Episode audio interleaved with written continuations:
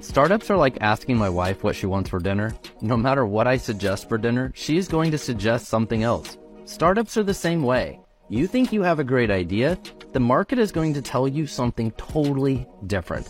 Maybe something you didn't expect at all. The key is listening to what the market really wants. Your opinion doesn't even matter, just like my opinion for dinner.